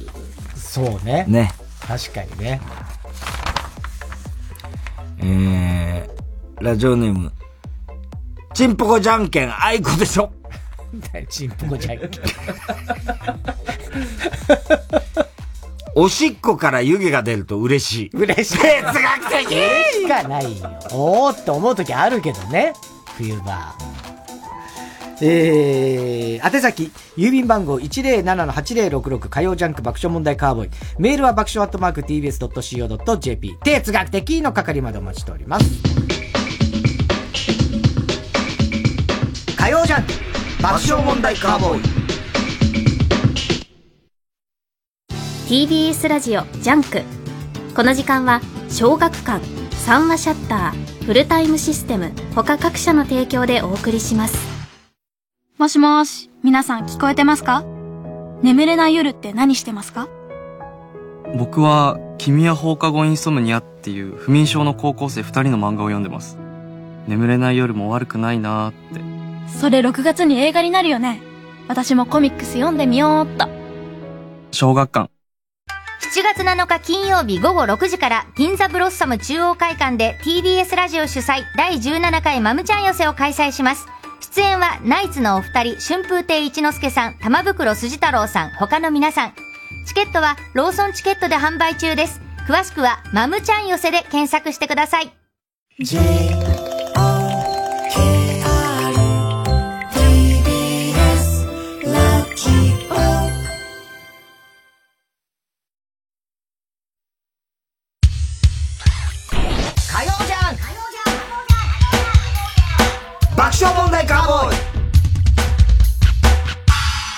続いては、ウーパンゲームはい、突如誕生したウーパンゲームのようにすぐできる新しいミニゲームを募集しております。気抜け連中ゲーム、ヘビ使い座。うん。長島茂雄ゲーム。はい。これは、太田さんが、言葉の中に、うんが何個入ってるか当ててもらいます。長島茂雄になりきって、うーん、何個でしょうと答えてください。はい。田中さんが考えることができる時間は、うーんと言っている時だけです。はい。うーんが途切れた場合は、答えを言ってください。はい。で例題としては、俺が、あんこっつったら田中君が、うーん、一個でしょう。っていうことね。はいはいはいはい。で、いいですか、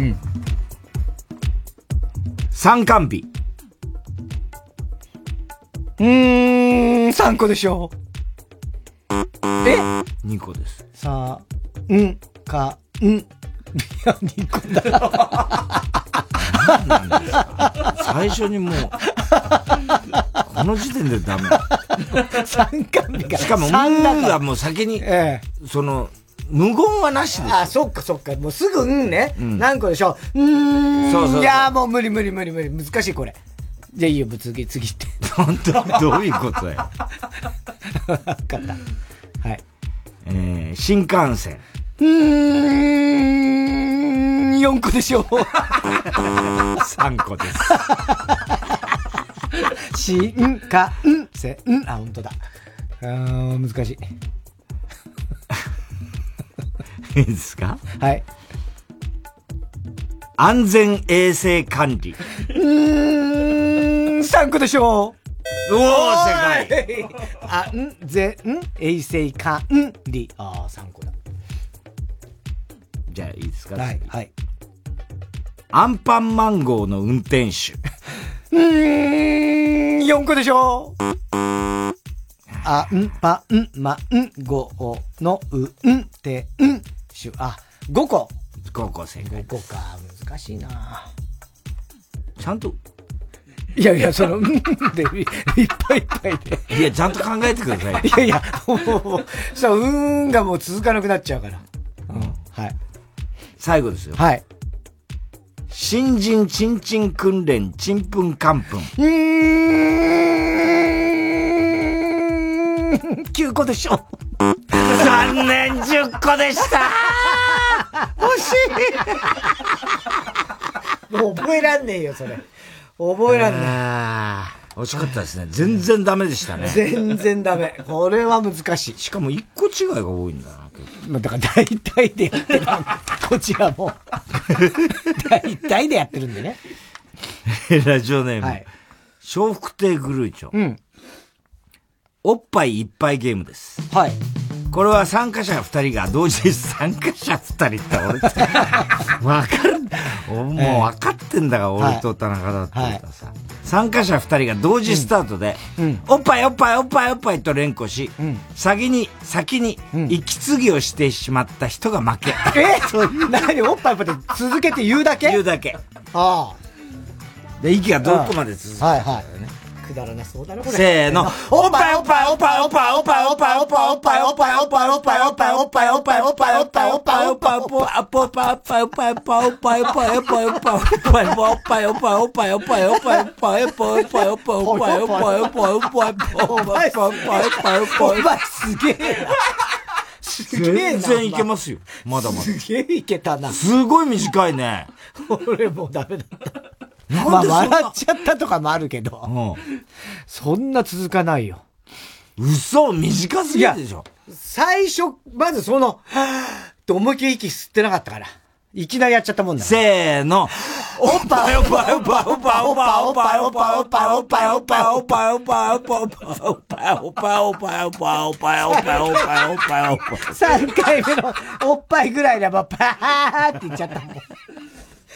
すごい息、短いね。短いね。息は短いね。あんま、あんま得意じゃないね、こういうそうなんだ。うん。俺はすごいからね、人間ドックでも肺活量。あ、ふーってやるやつね。記録出したことあるそれは知らねえけど。あの記録だよ、やっぱりそれ。えーラジオネーム。小栗旬筋太郎は今、加藤一二三に、ボイパの練習をやめるよう説得しています。なんでだよ。やらしてあげボイパやってんの？やってないでしょうけど。ね。やらしてあげて。ローション巻いたら花が咲く。マットで滑って花が散るか山本譲二だら。ろ歌が始まる。山本譲二のずんどこ節の作詞者、泡版は。うん。あ、これはちょっと田中君有利かもしれないな。ん？えープロ野球選手カルタクイズです。はい。今からひらがなを言うので、うん。その頭文字から始まるプロ野球選手カルタの文言を考えてはい。答えてください。え、考え、俺が考えんの？そういうこと？あ、そう、そう、あ、そうか。そういうことか。うん田中が考える。はいね。選手の名前から始めては、選手の名前から始めてはいけません。あ、なるほどね。例えば例で言うと、うんほって言ったら、星の数ほどあるぞ。桑田のほくろ。とか、そうそういうこと。そんな、そんなんでいいのね。そういうこと。はいはいはいはい。はい。じゃあ行きますよ。はい。ああんなに、あんなに足が速いのはお前だけだ。シュート。シュート選手ってあの足のめちゃめちゃ速い選手がいるんですよ。その、その人。で、これはさ、何正解とか不正解は、どうやって何別にいいのね。これどうすこれどうピンポンとかブーじゃないもんね、これね。野球わかんないから。野球わかんないじゃあもう、は星崎が無責任すぎるよね そうよね。あんま野球わかんないんで。今何か出すのかと思ったけど。ええええだこれ野球詳しい人であってもよ。今のが。高橋さん今日いないから。そうだね。今のが。酔っ払ってきちゃったから、返したという、前代未聞の新事件が起きてますけど。越崎の顔見て突然笑い出したという噂ですけども。えー、じゃあ次、い、きますよ。ささあ。サードは任せろ。岡本和真。うん。うん。これはいいんじゃないの？ね？全く越崎はもう、俺は関係ないんで関係ないみたいなね。ここで、これには関わりはませんのでね。書。書えー、ショートバウンドうまくさばいたファースト守る中田翔。うん。わ。わ。えー、わ、わ、わけがわからないほど、球が速い佐々木朗希。これ何なんだよ。これさ誰でもいいじゃん誰でもいいんじゃん誰でもいいじゃん、これ。本当に。ぬ。ぬ。あ、でもこれは引っ掛けない。絶対ヌだったらヌートバーって言わそうとしたよね、これ。えー、ぬ、抜けたあたりも取っちゃうぞ。菊池涼介。ポ。ポ、ポ、ポイントには必ず決めるぞ。打点王浅村。なんでポイントにはからいや、だここはポイントだよっていう時には必ずね、チャンスだよっていう時に。なんかピンポンブーとかあるやつがいいよね、これね。えええー、ラジオネーム、笑福亭グルーチョ。うん。口ロロゲームです。口ロロゲーム。これはですね、うん、漢字の口にカタカナのロロ、うん、口ロロゲーム。はい。一見したところロロロに見えるという。はいはいはい、はい。今から言う言葉を口はロに、ロは口に言い換えてください。はい。難しいですよ。ええー、はい。いいですか？はいはい。ドクロ。泥口。違います。え？ドクロでしょ？ど、あ、口じゃないんだ。毒、口。口じゃないんだってどういうことどういう、何人？いやいや。何のこと言ってんの？俺えっと、口を論を、でも、毒の、あ、くだから、これも論に変えなきゃって思っちゃったから、泥口になっちゃったんだけど。えええ何？単なる勘違いです。口を論に変えなきゃいけないじゃん？そうですで、毒論のくを、あ、く、論に変えなきゃって、早がってんしちゃったってだけです。くを論に変えなきゃって思っちゃう。だ口を、ロに変えるっていう頭があるから、くと。くロのく、あ、く、これもロに変えなきゃと思っちゃったんです。T シャツに口紅。えー、T シャツに、ロー、ん？ち、あ、じゃあ、ローベニ。遅えな、おい。遅いよね。何？そんなですか？普通出るよね。T シャツでロベニいや、だからその、初めて聞くと、急に聞くと、うん、その口紅も、口だからこれはって考えて、その後なんだ？あ、べ、紅、紅は変えなくていいんだ、みたいな時間が必要なんですよ。いろいろな口コミ。いくちいくちなロコミ。これね、うちのね、娘がね、小学校ぐらいの可愛かったのは、口コミのことをロコミって読んでて、ロコミに、ロコミで書いてあるよ、いいって、みたいななんか言ってて、そう口コミだよって言ったことがあった。ロコミロコミってさ。本気で間違え本気で間違えた。えー、口下手なローランド。えー、ロベタな口ランド。ああ、正解。うん。もろもろうかの悪口はやめろ。もくち、もくちよかの悪ろはやめ口。おおすごい。もろもろか。もろもろかの悪口はやめろ。ね。クリームの元先輩ですよ。カイジャリスン時代、事務所のね、もろもろかさんね。えー、宛先郵便番号107-8066火曜ジャンク爆笑問題カーボーイ。メールは爆笑アットマーク tbs.co.jp。ウーパンゲームの係までお待ちしております。火曜ジャンク爆笑問題カーボーイ。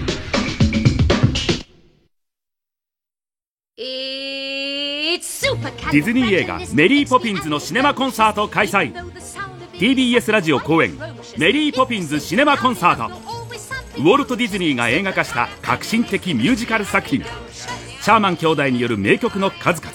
ジュリー・アンドリース出演の不朽の名作を大スクリーンでの映画全編上映と東京フィルハーモニー交響楽団の生演奏で楽しめます。魔法のような体験をぜひファミリーで。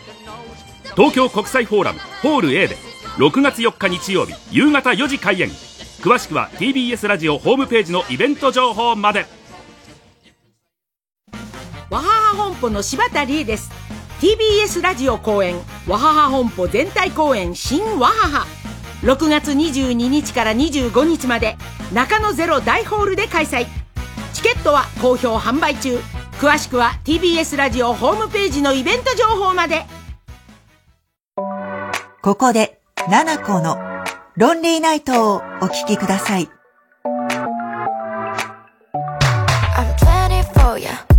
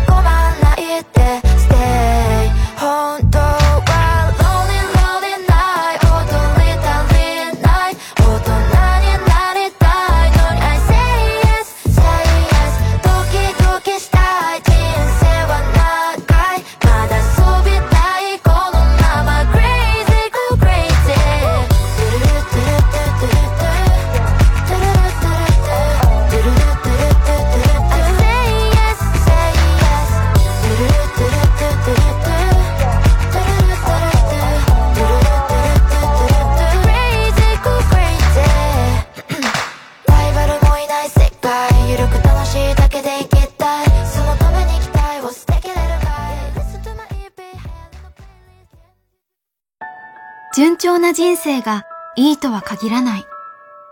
ちょっとだけ進んだり、たまに大きく進んだり、来た道を少し戻ったり、一回立ち止まって休んだり、振り出しに戻ったり。その方が人生は面白い。さらば青春の光単独ライブすごろく5月16日から開催。詳しくは TBS ラジオイベントページをご覧ください。東京から全国6都市へ一つずつ駒を進めます。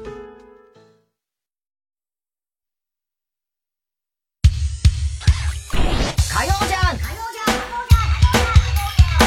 爆笑問題カーボーイさあ、続いては。怒りんぼ田中裕二。はい、こんばんは、田中裕二ですから始まる、いかにも田中が起こりそうな事柄を皆さんに考えてもらって、私、田中が3段階で評価いたします。ラブリーネーム、こっちが元祖ね。はい元祖ね。明太子。うん。小学1年生の下校の付き添いボランティアをしている田中裕二です。はい。私は1年生の隊列のしんがりを務めることになりました。ああ、こういうのやるんだね。その時、私の前にいた男の子が私に向かって言いました。うん。後ろにおばちゃんいる。おばちゃん、おばちゃん、おばちゃん。おい。確かにわしは貴様の母ちゃんより年上だよ。だから全然おばちゃん呼べでいいんだけどさ、血と連呼しすぎじゃね？やがて対立は、僕、歩き出しましたが、その小坊主は、小坊主になっちゃっ後ろ歩きにしたり、その場でくるくる回ったり、前の女の子のランドセルを押したりと、やりたい放題。うん。知らねえんちゅうの小坊主だが、ここらで一丁言ってやるかと思った私は、おいまっすぐ歩けや ほんで女の子のランドセルを押すなやと、注意しました。そしたらそのクソガキは言いました。ババアババアうわー。うわこのドハナタレクソがおばちゃん呼べばいいよおばちゃんがしかしババアってなんだ。頭に来た私は、いいから早く歩けよおっさん。と言ってやりました。こうなったら子供相手であろうと負けるわけにはいきません。そしたらそのドハナタレクソガキ坊主が言いました。俺おっさんじゃねえしクソババア。うわー。クソババアだと。百歩譲ってババア呼ぶや呼ばわりゃいいよ。ババアは。しかしな、ババアにクソつけんじゃねえよクソがついてるのは貴様のパンツだけで十分じゃ田中さん、これって超ムカつきませんか？超ムカつきますよ、それね。子供ですけど。ね？まあね、だから。まあでもおっさんっていう返しもすごい。ええ今、でもこういうのも大変だからね。子供とかになこれそうだね。下手にまた親が親が出てきちゃったりしたまたね。クソガキャそうそう。他人の子を叱るなんて今なかなかできないご時世ですからね。でもね、付き添いで。偉いね、こういうことやってんだね。うん。すごいね。えー、えー、歌手、吉村隆応援ネーム、この世界の片桐仁だ。久しぶりだな。うん、うん、こんばんは、フルーツサンド屋店長の田中裕二です。うん、4月から大きな売り場に転移転したため、うん、売り上げも上がり、売り上げも上がり、順調な滑り出しの新年度。うん、フルーツサンドを買いに来るお客様は、皆さんニコニコしているので、毎日とても楽しく働いています。うん、ある日、70代ぐらいのおばさま、おばあ様が、ショーケース、ショーケースに並んだフルーツサンドを見て、うん、ニコニコしながら話しかけてきました。うん、私ね、フルーツ大嫌い。うわババてめえなんつったみんなこんなの見たら、わあ、美味しそうとか言うでしょ。私ね、全然思わないの。嫌いだから。見るのはただでしょうわーうわー黙れボバまずそのニコニコをやんねえ口角は下げたまえ。フルーツメインのお店で、店員に向かって、フルーツ大嫌いってどういうこと？竹中直人の笑いながら怒る人みたいな？怖い怖い怖い怖い。ババア怖えよ。見るのはただじゃねえんだよ。買う気のない竹中直人ババアにもニコニコ 愛想よく接客をし、あら、フルーツ嫌いなんですね。じゃあ、お野菜はお好きですか？お肉とか。なんて会話をしなければならない私の、うん、私の大事な時間と労力は、有料なんです。売上1円にもならない、このやりとり。気力も失われ、結果マイナスしかないの二度と来んなよ 田中さん、これってムカつきますよ、ね、超ムカつきますもん。二度と来んな、このババア。なんで、なんで言いに来たのね。よくわかんない、ね。なんだろうね。PS6 年付き合った人に別れを切り出したら音信不通になりました。心配です。カーボーイ聞いていたら連絡ください。6年こういうことで使うんじゃないよ。ねえ。ね心配は心配だけどね。じゃあ続いてのコーナー行きましょう。CD 田中。はい、CD の歌詞の一部分に田中が以前、この番組で喋ったセリフを無理やりくっつけて作品を作ってもらっております。えー、かぶりましたね。ラジオネーム、ガジュマレ、キジムナーの森と、ラジオネーム、小栗旬辻太郎この二人がかぶりました。かわいいベイビー、中尾美恵。それと、4月25日2時19分頃の田中。うん。はいはい二人だね、これ。ねえ、ちょっとね、歌的にはね。はいはいだけどね。うん、はいはい。ラジオネーム、今ね見てろ、どっか。うん、渋いね。これ、個室。個室。中原理恵だって。え？個室って歌？うん。知らない。それと、4月25日、1時24分頃の田中。うん別れ話の後でベッドへ誘うなんて。あなたは嫌な人ねよく笑えるわ。ちょちょちょちょ一回一回一回ごめんな最悪だ最悪だなこいつすごいねこんな歌あんだね確かにこれはひどい男だね、ねうん、中原理恵さんってね、あ、会ったことないよね。会ったことないね。ね東京ララバイが大ヒットして、その後ね、あの、金ちゃん、金ドンね。ねもう、うん、コメディエンヌとして。ね元祖バラドルみたいなもんだ、ね、そうですね。うん、えー、ラジオネーム、パン屋のくまむ。うん、大丈夫、斎藤和義。それと2回入ります。4月25日、1時25分頃の田中。うん、大丈夫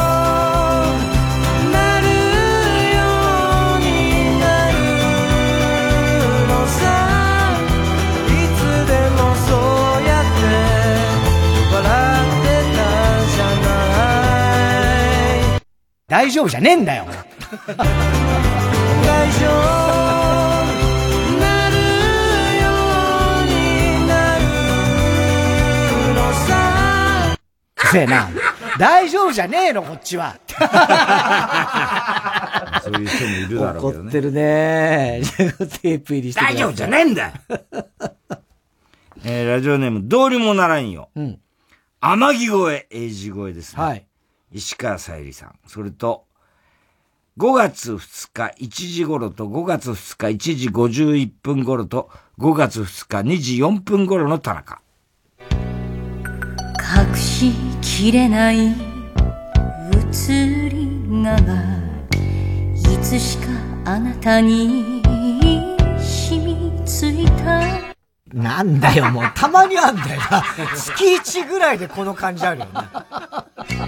誰かに取られるくらいなら今回は何ですか？あなたを殺していいですか？バテンバテンバテンバテンのんきだね、まなんだろうね。今回は何ですか？月1ぐらいであんだって。なんだよ。この深刻な雰囲気がね。えー、ラジオネームどうにもならんよ。ヤンボーマーボーの歌。中森隆子さんっていう人が歌ってたのね。知らない。でもこれは、いくつぐらい以上の人が知ってるの？越崎とかはわかるんだ。えー、若い人もわかる、これは。ああ、そう。ええ我々子供の頃、毎日夕方この歌聞いてたよね。ねえー、3回入ります。4月25日2時17分頃の田中。うん。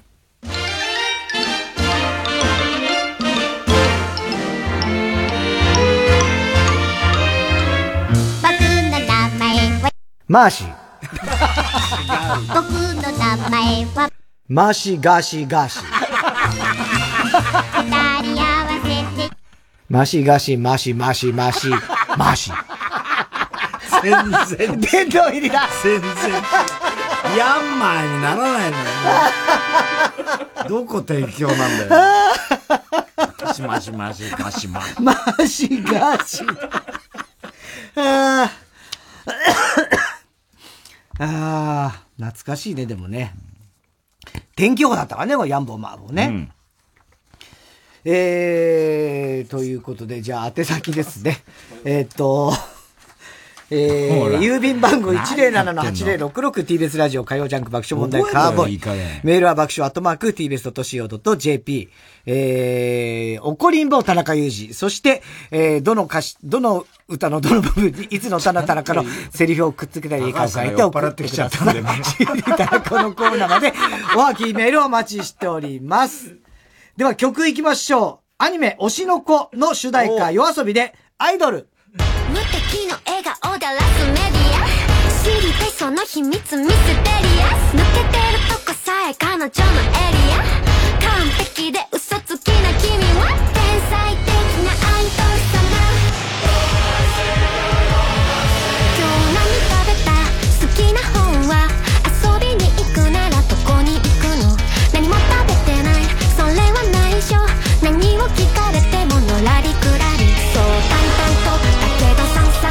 と味噌で見えない秘密は蜜の味あれもないないないこれもないないない好きなタイプは相手はさ答えて誰かを好きになることなんて私わからなくてさ嘘か本当か知り得ないそんな言葉にまた一人落ちるまた好き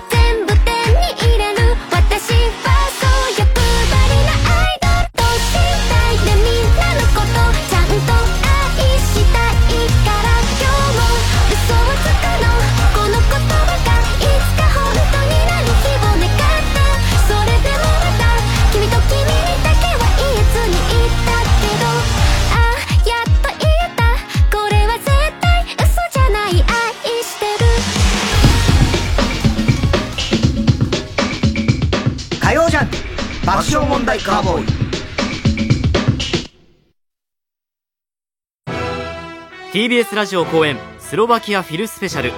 7月6日木曜日東京赤坂サントリーホールで開催。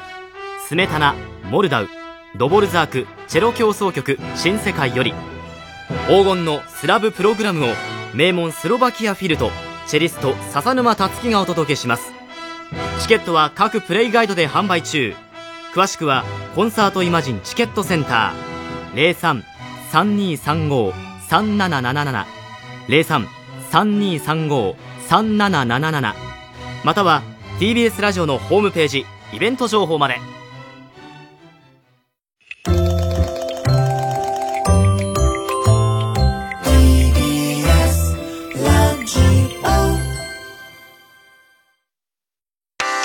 マイナビラフターナイトでは毎週5組の芸人のネタをオンエア。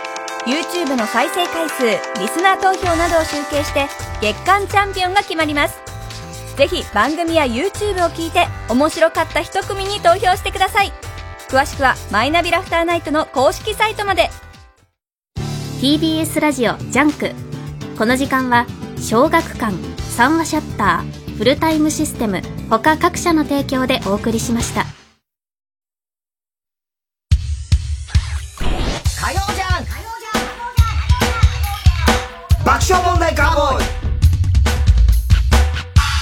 じゃあ今週のショーの発表です。今日はウーパンゲームからですね、ラジオネーム、笑福亭グルーチョ、おっぱいいっぱいゲームです。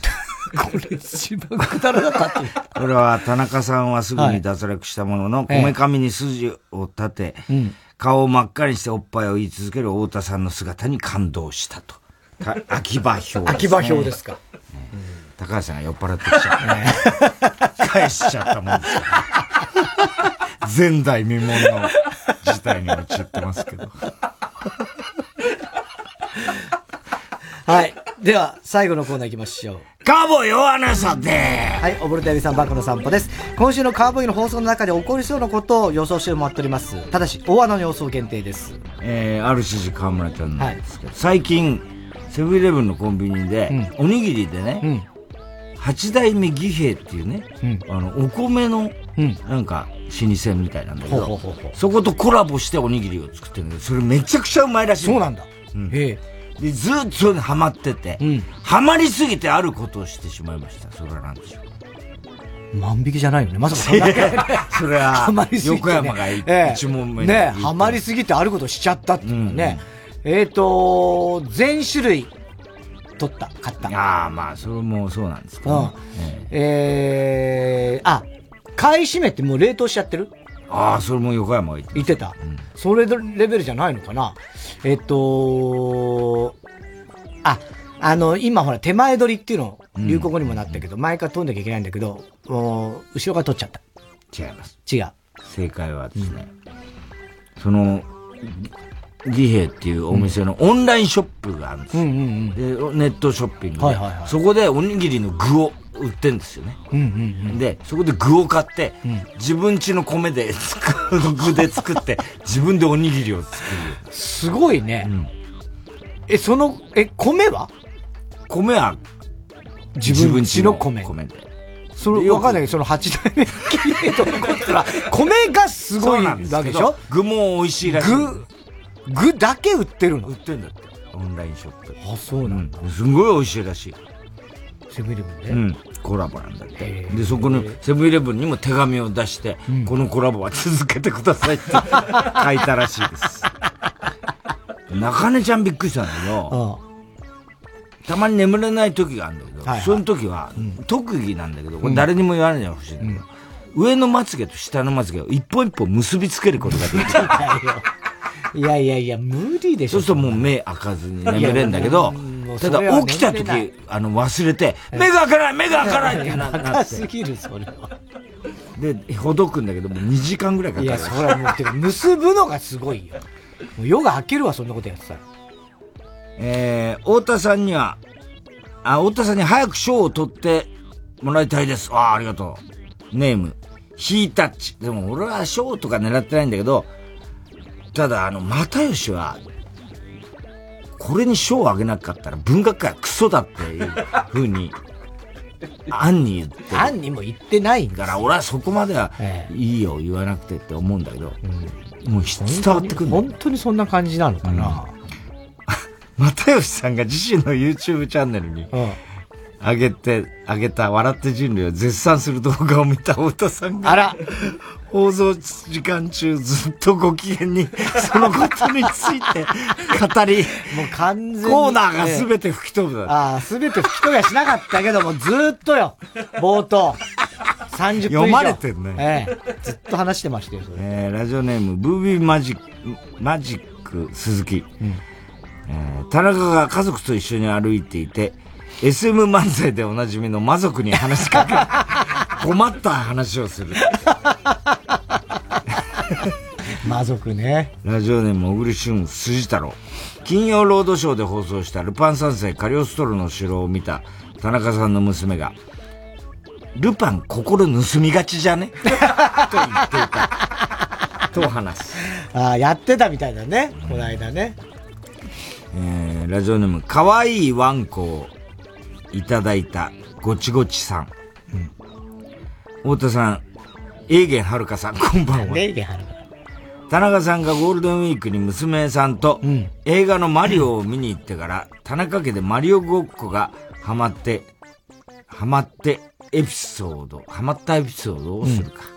ああ、でもそれちょっと見に行こうかと一瞬思ってマリオ。すごい面白いらしい。ねで、ゴールデンウィークでいろいろじゃあどっか行こうかみたいな話して、まあ旅行とか行ってないんだけど、映画っていう案もあるなっていうんで、で、今何がやってるかなって調べたら、あ、これマリオすごいこれ、面白そうじゃんって子供たち言ったけども、長女も長男も、え、別にみたいな。ああ、そうなんだ。うん。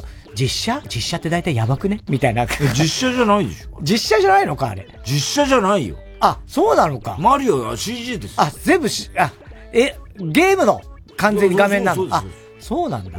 あ、じゃあ、少女は勘違いして、勝手に実写じゃね？あ、実写はもう昔やりましたけど、実写じゃない。実写じゃないのね。えー、ペンネーム、今に見てろどっか。パパ大好きという LINE を送ってきた田中さんの5歳の娘が、今度は爆笑問題は田中で持っているという LINE を送ってきた。田中さんが、それはね、違うんだよ、と、子供に優しく諭したという話をする。これ送ってきたら嬉しいだろうな。田中で持ってるはいないだろう。爆笑爆笑問題ということはまだあんまり分かってないよ。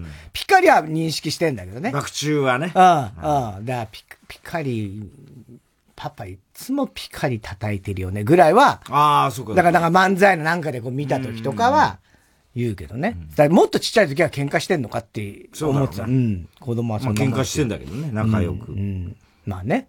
あ、だからいや、あの、ネタ番組とかたまに見ることもあるじゃないですか。うん。漫才。内容わかんないけど、俺がもうとにかく怒鳴ってるから、あーそういうふうに。なんで怒ってんの？うパパそうそうそうそうそう。そういう時はあるね。いや、でもゴールデンウィークも結局ど、まあ、いろいろちょこちょこは行ったんだけど、ボーリングやったりさ。お、いいじゃないですか。うん家族でボーリング。はい。また、え、ちょっとできるところを見せたりしたんですか？いやいや、別に、あの、うん、なんか、それは、ママが行こうかっつって、いうことになって行ったんですけど。下手くそだろ、どうせ、萌えなんか。あ、でもね、あ、確かにそんな決してうまくはないんだよ。もちろんもう全然めったにやんないし。だけど、あの雰囲気あるじゃないですか。山口萌さんがボーリングやる。なんかちょこちょこってやって、ノロノロっつって、トンってやって、ニョロニョロってガーターなるみたいな、じゃないんです。割と力強く、パワーでダーンって いくんだけど、まあコントロールはそんな良くないですけどね。激しい感じで、意外に激しく、ってやって、いや、するんですよ。132ぐらいでしたよね。僕はね。ええまあまあ、まあまあですかね。うんでももう一番下5歳だから、まだもう全然あれで、で、今ね。ガーター、そう。なくしちゃうんあれがそう、ん出るのよ。ちゃんとこう柵が。で、もっとすごいのは、滑り台みたいなやつが。ああるあ、あるんだよね。そう。で、そこあの、ボッチャみみたいなやり方でしょ？ボああ、はいはいはいはい。ボールをそこに乗っけると、滑り台を滑ってゴロゴロっつって、それも結構難しいんだけどね。難しそうだな。そう、まっすぐ、だいたいこの向きだってやるんだけど、勢いとかによって、レーンの癖で、やっぱ曲がってったりもすんだよね。そんなススピードボールじゃないからさ。いや、もう疲れました。あと自転車の練習とかもやりましたけどね。うんえー、すべての宛先は郵便番号 107-8066TBS ラジオ火曜ジャンク爆笑問題カーボーイ。メールは爆笑アットマーク TBS.CO.JP です。太田さん、明日は明日は水曜、ヤングジャンク山田さんお前の子供もしアイドルになったら、押すよ。不毛なぎなんだ牛の子。お何お前の、そんな黒電話なんか持ち歩いちゃってどうしたの？あ、知らない？これ iPhone の新機種。えー、いや、昭和レトロってことで、今これおしゃれなんだから。ネットとか繋がんの。いやいや、もうそういうの古いんで。プリープリーあ、電話来た。あ、LINE だ。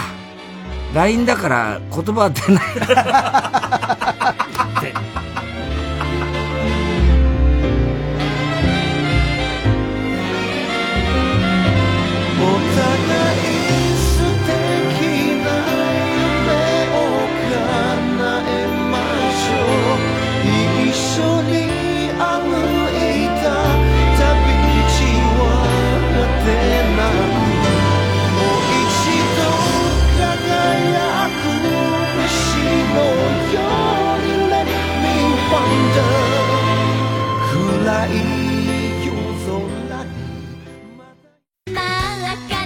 TBS ラジオ主催伊藤蘭 50th アニバーサリーツアースターテッドフロムキャンディーズ。キャンディーズとしてスタートした伊藤蘭がデビュー50周年を迎えます。最新アルバム「レベル9.9」の楽曲とともに今もなお輝き続けるキャンディーズナンバー満載でお送りする50周年記念ツアーを開催。8月19日土曜日神奈川芸術劇場。9月2日土曜日東京国際フォーラムホール A はスペシャル公演チケットは好評販売中詳しくは TBS ラジオホームページのイベント情報まで TBS ラジオ総合住宅展示場 TBS ハウジング大田会場。群馬県大田市内イオンモールのすぐそば。最新モデルハウスで営業中。3時です。